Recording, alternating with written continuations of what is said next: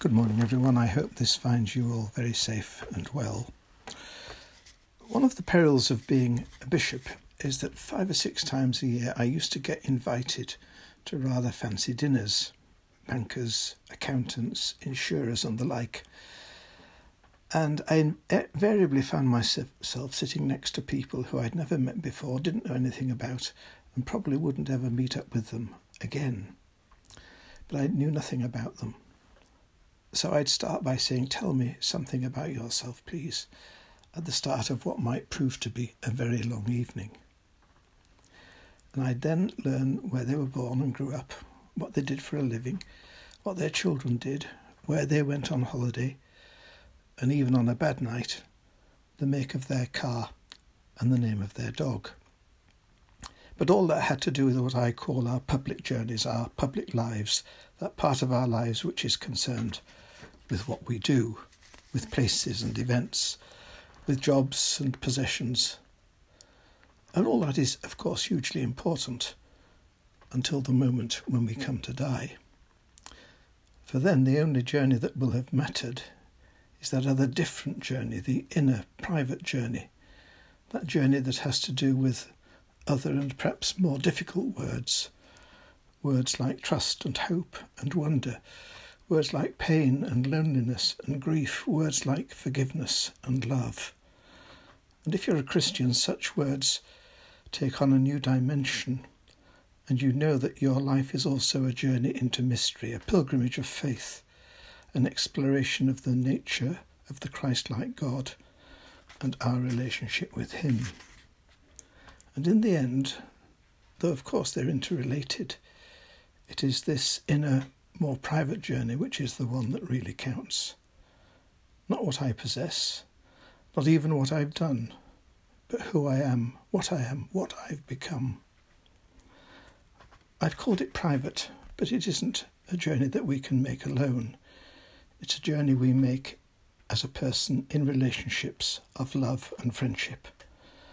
And not only is this there within us a deep human instinct to belong, but the whole impetus of Jesus' teaching is towards the creating of a community.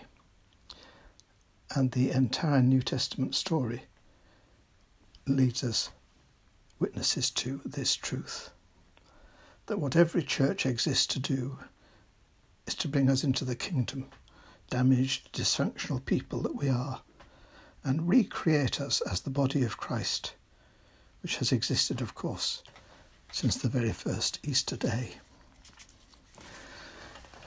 Now, every community needs a base, and that's why these last months have been so difficult. Because from the start, Christians have set aside buildings where the church can come together to do certain things which are essential to all our lives to hear the word of God proclaimed, to celebrate the sacraments, to celebrate the story of God's self giving love, the story of a birth and a life and a death and a rising, which contains and unites and illuminates our own human stories of living and suffering and dying and makes sense of them. And when each of us comes to look back in the evening of our lives at what is for us of lasting value, I guess we shall remember certain people and certain places with particular affection. The place perhaps in which you or your children were baptized, or confirmed, or married, or where those you have loved the most have been brought for their funerals. The Bible, after all, has a very special sacramental view of place. The belief that we encounter God in this or that specific place, in order that we may consequently find Him everywhere. The God of both the Old and New Testaments is one who dwells with his people in certain places on Mount Sinai, Bethel, Shiloh, and in the temple. And the scandal of the gospel is the incarnation God made known in the life and death of a crucified Jesus from an unimportant town in a bit of a backwater, Nazareth. Canterbury and Iona and Lindisfarne and Jerusalem, these are the grand places of God revealing himself and yet some of us may find God in much more modest places of worship. For just as houses pick up the spirit of those who live in them, so churches soak up into themselves the vibrations of the people who've prayed and grieved and celebrated within their walls over centuries. And the stones begin to absorb something of the beauty of the worship and the human longings that have filled the air. Yet God's building in the end, of course, isn't primarily in terms of public buildings of brick and wood and glass and stone, but of flesh, living stones, whose foundation is Jesus Christ. And we who have given our allegiance to Christ are called to live as those who have harmonized their public and their private journeys, so that there is an integrity between what we do and who we are, between how we live and what we believe.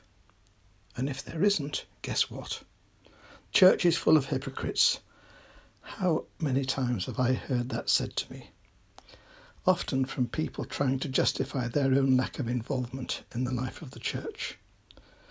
Jesus was very hard on hypocrites, on people like the scribes and the Pharisees because of their self righteousness. They weren't wicked people, they kept the law scrupulously, but it was their belief that they were more virtuous than anybody else that was their undoing. At least I'm not like other people. When Jesus condemns them, it is because they are good people, but they trust in themselves. They don't trust in God. They don't believe there's anything more to be learned or to be understood. They're closed in to the truths that God wishes to reveal. And the truths by which we have to live today are simply those given to us as the body of Christ.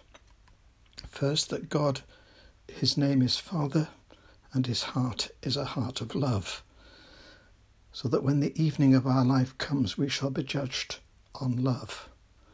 Those are words of St. John of the Cross. When the evening of our life comes, we shall be judged on love, judged on whether what we believe matches how we live and we shall be judged too by the loving and sensitive way we have responded to and helped those women and those men who've come to us searching, searching so that they become aware that God's name is Father and that his heart is a heart of love. Now, there may be among us those whose lives are feeling pretty badly bruised at present those who have may have come to us in desperation, or those who can't find any real purpose or hope in life. And perhaps we shall be judged most of all as to whether we make it easy for them to come to our place of worship and find not only the beauty of stone and glass and music and liturgy, but find also truthful words, caring people, and love and life and hope and so that then they can go out encouraged, strengthened, consoled, and affirmed and loved. And this is the time and this is the place, and we are His people, His body, the body of Christ.